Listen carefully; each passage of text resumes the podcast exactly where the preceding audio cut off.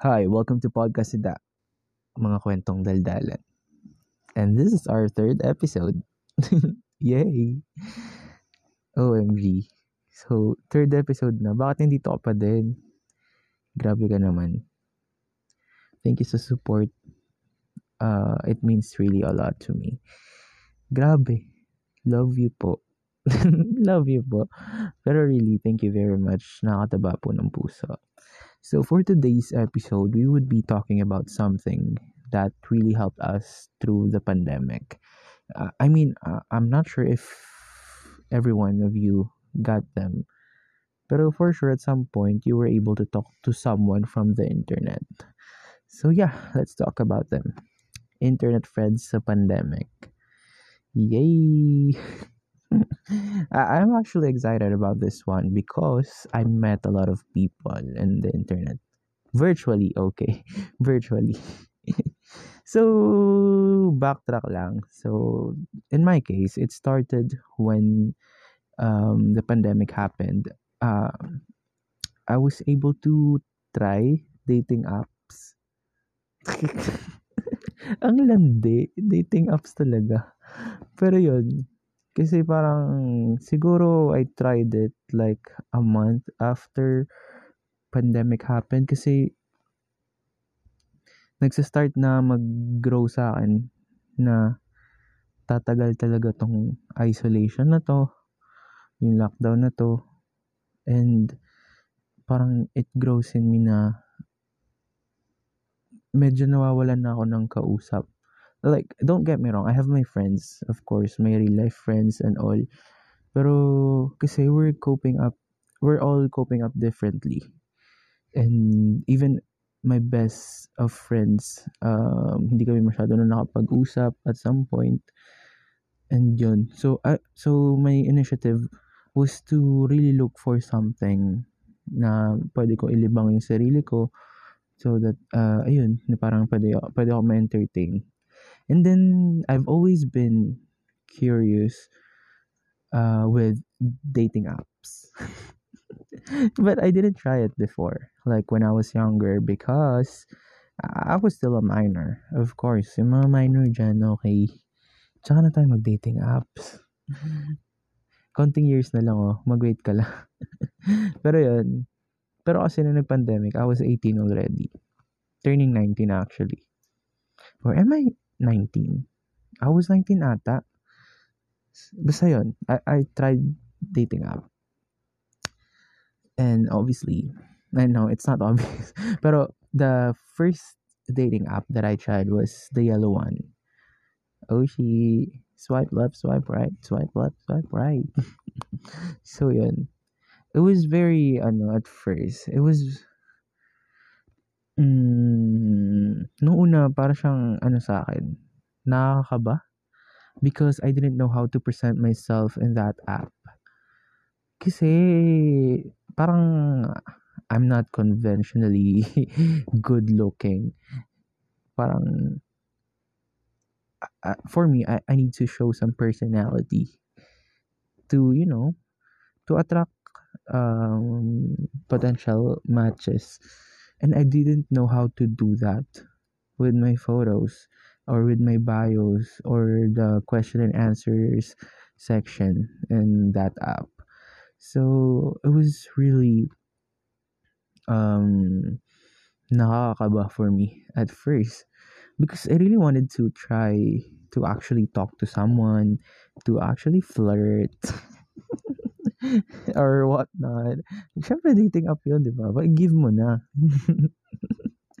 Nasa tamang age ka na ba? give mo na. The joke lang. Pero yun. So, ang ginawa ko, I tried to search. Nagbasa ako ng blogs and articles about it. Panis, nag-ready. Paano lumandi. Pero yun, I ended up doing it my way anyway. So, naglagay ako ng bio doon I, couldn't remember what pero from pero medyo naalala ko na yung every time na magbabayo ako sa dating apps it's something that is unique to me to my personality. Because that's how I wanted to present myself when I realized after reading, you know, the blogs and articles that I read, parang sabi ko, parang ang maganda kasi doon, lumalabas lang ang, ang greatest denominator lahat nung mga nabasa ko. It's all about being true to yourself. So yeah, I tried to be true to myself. and when I started getting matches, iniisip ko, when you matched, gusto ka na agad ng tao. Sorry, ang arrogant. Pero that's what I thought uh, with how it works. Because to me, I know to myself na I like the people I swipe right. Like, yung kahit mababaw lang. Pero there's like an admiration with the with how they present themselves and with the few small talks na nangyayari. It's already like that. So the tendency was it was very easy for me to get broken-hearted because apparently in dating apps napakabilis ng mga tao. Like it's easy for them to swipe you right and then hi, hello, kamustahan, small talks then magiging gabi-gabi na yon pero at some point boom, wala na. Ganun lang siya agad. Mabilis lang mawala. Mabilis. Parang express. And ang nakakainis pa doon, mostly people would be gone without reason. without even telling you. Mm, should I say the word? Like ghosters? Ghosting. Though I, I wouldn't come clean. Medyo na-adapt ko yung um, do I say culture? Yung gawain na yun sa dating apps. And I, I, I, I'm not proud of it. Pero there are instances kasi na it's hard to say the reason why. Kasi you, you just know that you would hurt people. Tapos, ewan ko, I, I, I don't know if it's because I'm not the confrontational type. Pero, hindi ako magmamalinis. Minsan nagagawa ko talaga yun na hindi ko rin nasasabi pala yung reason ko why I would go poof. Pero that's a bad thing.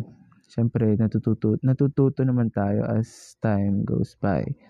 It's always important to tell because being left with things or baggages not ano parang hindi na discuss it's it's really hard sobrang bigat nung ganun but then going back So, naging mabilis for me to get broken-hearted because of how fast-paced um, dating apps was. Like, too fast for me. Because I was new.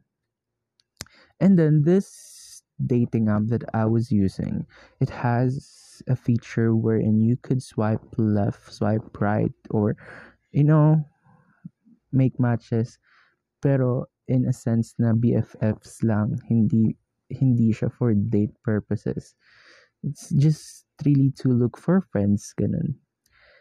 Okay, it's Bumble. It's obvious naman siguro. dami ko pang art, sinasabi pa uh, ano, pero yun, it's obvious naman na yun yung may feature na ganun na may BFFs feature. And yun, there, I was able to actually really find internet friends and it was like my first exposure to having virtual friends and i actually have one right now that i'm still friends with. I'm not sure if it's okay that i would mention his name but you have no choice. Love mo naman ako eh. Hi ed. Yon si ed. We're, we're friends since forever. De, joke lang. Since pandemic happened, like the first time that we talked, we really clicked. And then, naging everyday kami nag-uusap and all. Tapos, he knows my secrets. I know his. And yun, sobrang cool lang na you get to meet people like them. Though you, you haven't met them personally. It's just nice. Kasi parang, it, it all boils down sa vibes and connection na nabubuo nyo ba? With the person kapag nagma-match talaga yung personality nyo. And match personalities is not always synonymous to having the same personality. Sometimes it's also about being co- complementary like to each other. Like you guys could be completely different, but when you are together, you're just you know perfect combined, like a good combination. So yeah, Ed. Pero I'm not sure if Ed was uh, if I met Ed first before the next person that I would be talking about because I actually have this one guy whom I really liked before. Like he was my first um first big time crush sa app na yun. His name, I'm not gonna mention his name na lang. Uh, pero let's call him Mike. So, ito si Mike. Alam nyo ba? On our first night that we talked, uh, we we really clicked and parang wala parang we agreed na we're looking for the same things and we're on the same page on the same boat parang pareho kami and wala basta yun maluwag yung feeling walang basta vibe lang kami fun and all. And we acted as if we were in a relationship right away. And then it felt re- real. It felt real naman kasi talaga pero habang iniisip ko ang cringy. Pero yon it felt real. The connection felt real. It was nice pero I didn't take the signal or the sign kasi ano siya from yellow school. And aminado siya na people from the yellow school are known for being ghosters. And little did I know this MF would be ghosting so this guy ghosted me. What the hell? And after ghosting me i felt really sad because i really liked him like i even listened to his playlist. Like he recommended he, he introduced me to prep. It's a band p-r-e-p search nyo. Ang cool ng songs nila promise. And yun he introduced me to that to their music. And uh, naging basta it's on loop. Naging playlist ko siya for how many months? Siguro tapos after some time bigla siyang bumalik out of nowhere he was apologizing he was that and pero apology accepted because I felt his sincerity and actually I kind of get him. Like what I have said earlier, medyo na-adapt ko yung ganong um, ghosting situation because sometimes talaga it's really hard to tell people or explain people when you yourself you cannot understand yourself. Tama ba yun? Do I make sense? Parang naging repetitive yung words pero yun yung basta yun yung gusto ko iparating na minsan mahirap i-explain yung kalooban mo kung ikaw mismo sa sarili mo hindi mo maintindihan.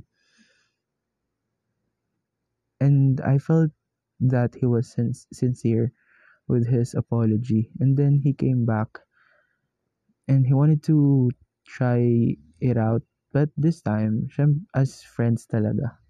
Kaso, he, he ghosted me for another time. Nawala siya ulit. Awit.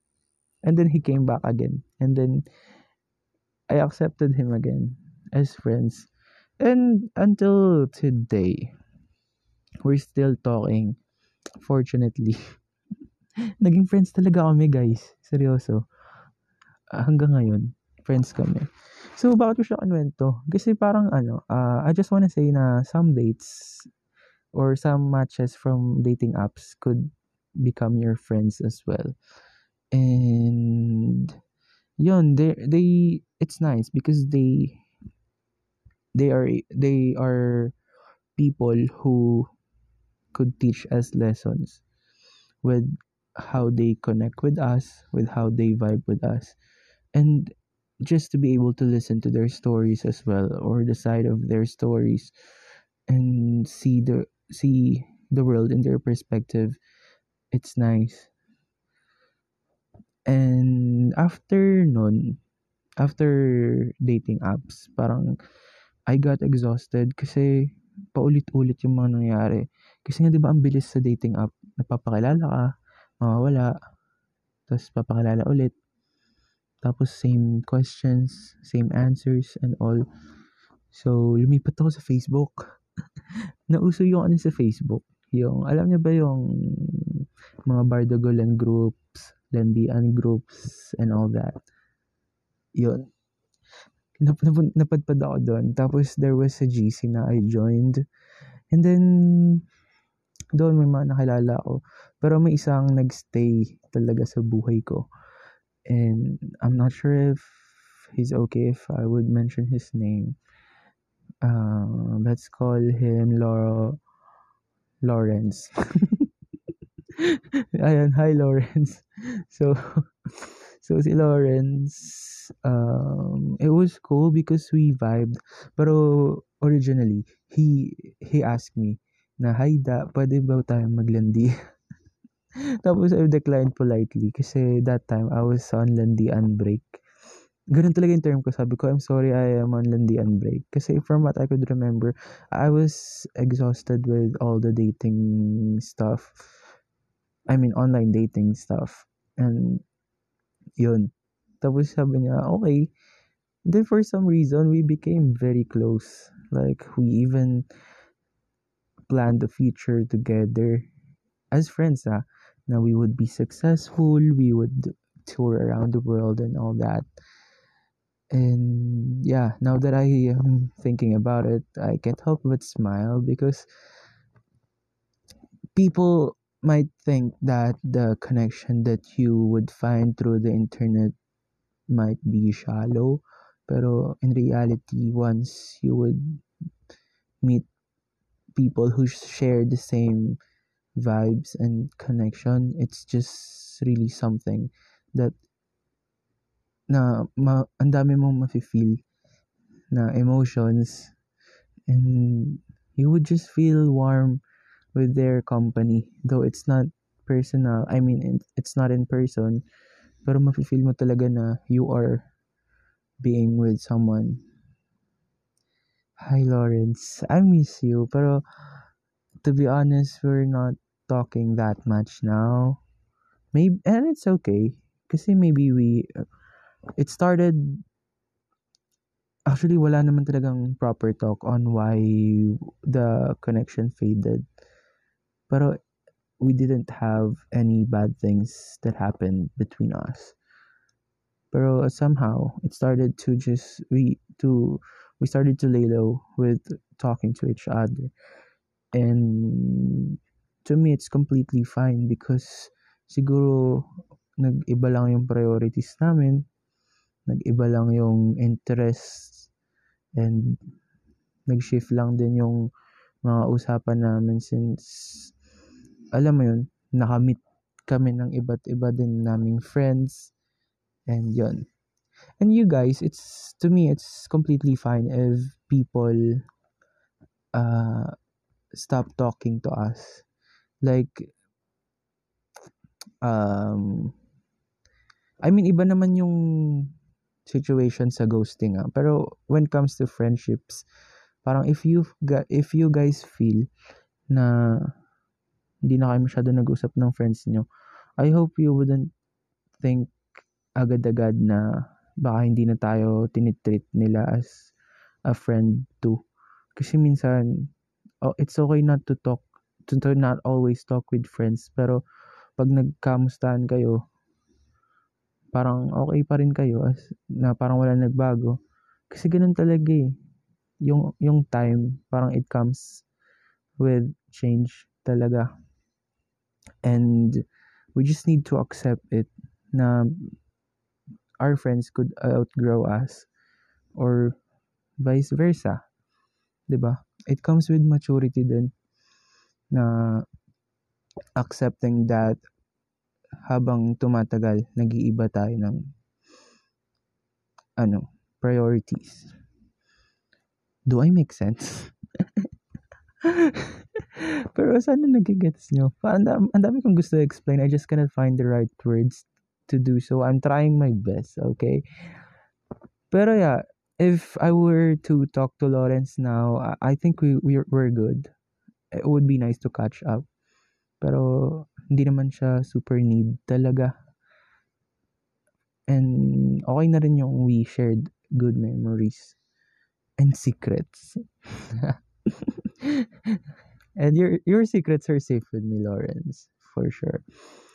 And then after Facebook, ayun na, napunta na ako sa another yellow app. It's what you call Yubo. Yeah. Doon, I was able to meet a lot of people, amazing people actually. Alam niyo ba, there was a time in Yubo na parang 24 hours kami nag-stream. Hindi, ang OA pala na 24 hours. Pero magdamag talaga. As in, sobrang magdamag. Parang tutulog lang kami saglit, then live ulit. Kasi Yubo is a streaming app. And then, parang you could go on live with your friends. Like people could go up to your live and then you guys would talk, something like that. Then there's a comment section, like the viewers could comment or whatnot. Basta ganun siya. For all those who didn't know. Tapos yun, I was able to meet uh, a lot of friends there. Then may na-build na dalawang circles. And I have red flags, which is consisted of uh, guy friends. And they're very funny and very nice, intelligent people. Ayun. Then we also, I also have Washushu Club. And sa Washushu, ano siya, may girls, may boys. And yun. And it's really nice because sa mga down parts ng buhay ko, they were there to help me. Sa haba ba naman ng pandemic, grabe, na-witness nila ako on my worst. And in the end, sobrang babait nila to actually accept me with who I am. And that's the nice thing about the internet friends. Like, feeling ko kasi, when we were isolated sa mundo, and na-stuck tayo sa internet, a lot of people was able to reflect on themselves. And then, parang mas nakapag-isip tayo on how to become better versions of ourselves. And when we become the ver- best, better, better versions of ourselves, we are able to show it to the people that we interact with. And with that, parang nagiging mirror siya. Nagre-reflect siya dun sa mga na, nakaka-connect natin. And it's just nice na kahit pa paano, you get to meet people na, you know, nag-i-influence sa'yo to become better. I don't know, but in my case, I, I feel really lu- lucky to meet internet friends during the pandemic because they changed me in so much ways they don't know. And I feel like I, was able to open my mind more, my heart, and I was able to understand things better. Or if not, I feel like I am more willing to understand things if I see if I see it differently from others. And pinaka na, pinaka takeaway ko talaga when it comes to life nung na, nagkaroon ako ng internet friends is that we all have different situations. How kahit gaano pa siya kahit malagay tayo sa um, similar uh, similar na mga pangyayari. Pero we could never judge how people could see the world kasi hindi natin alam kung ano yung dinadala nila. And the best thing that we could do is to be understanding of one another. Ayun, mas...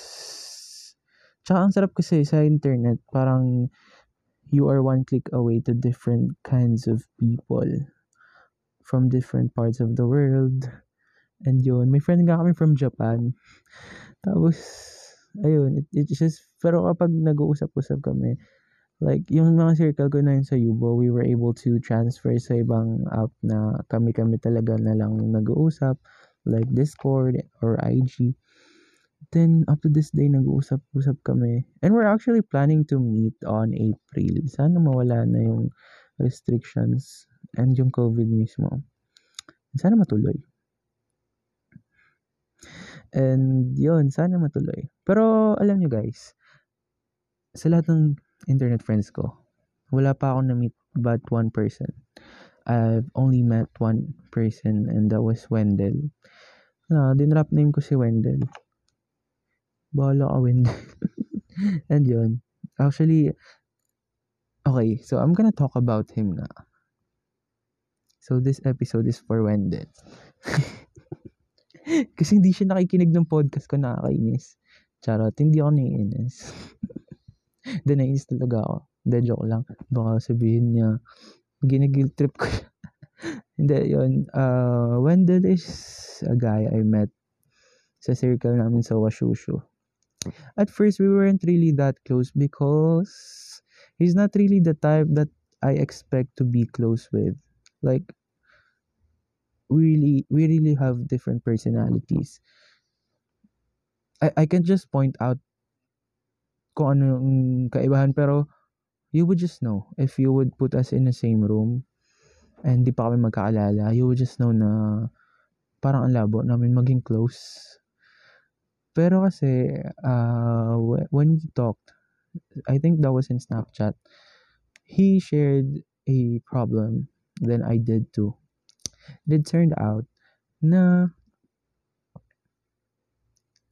naintindihan namin yung isa't isa for some reason.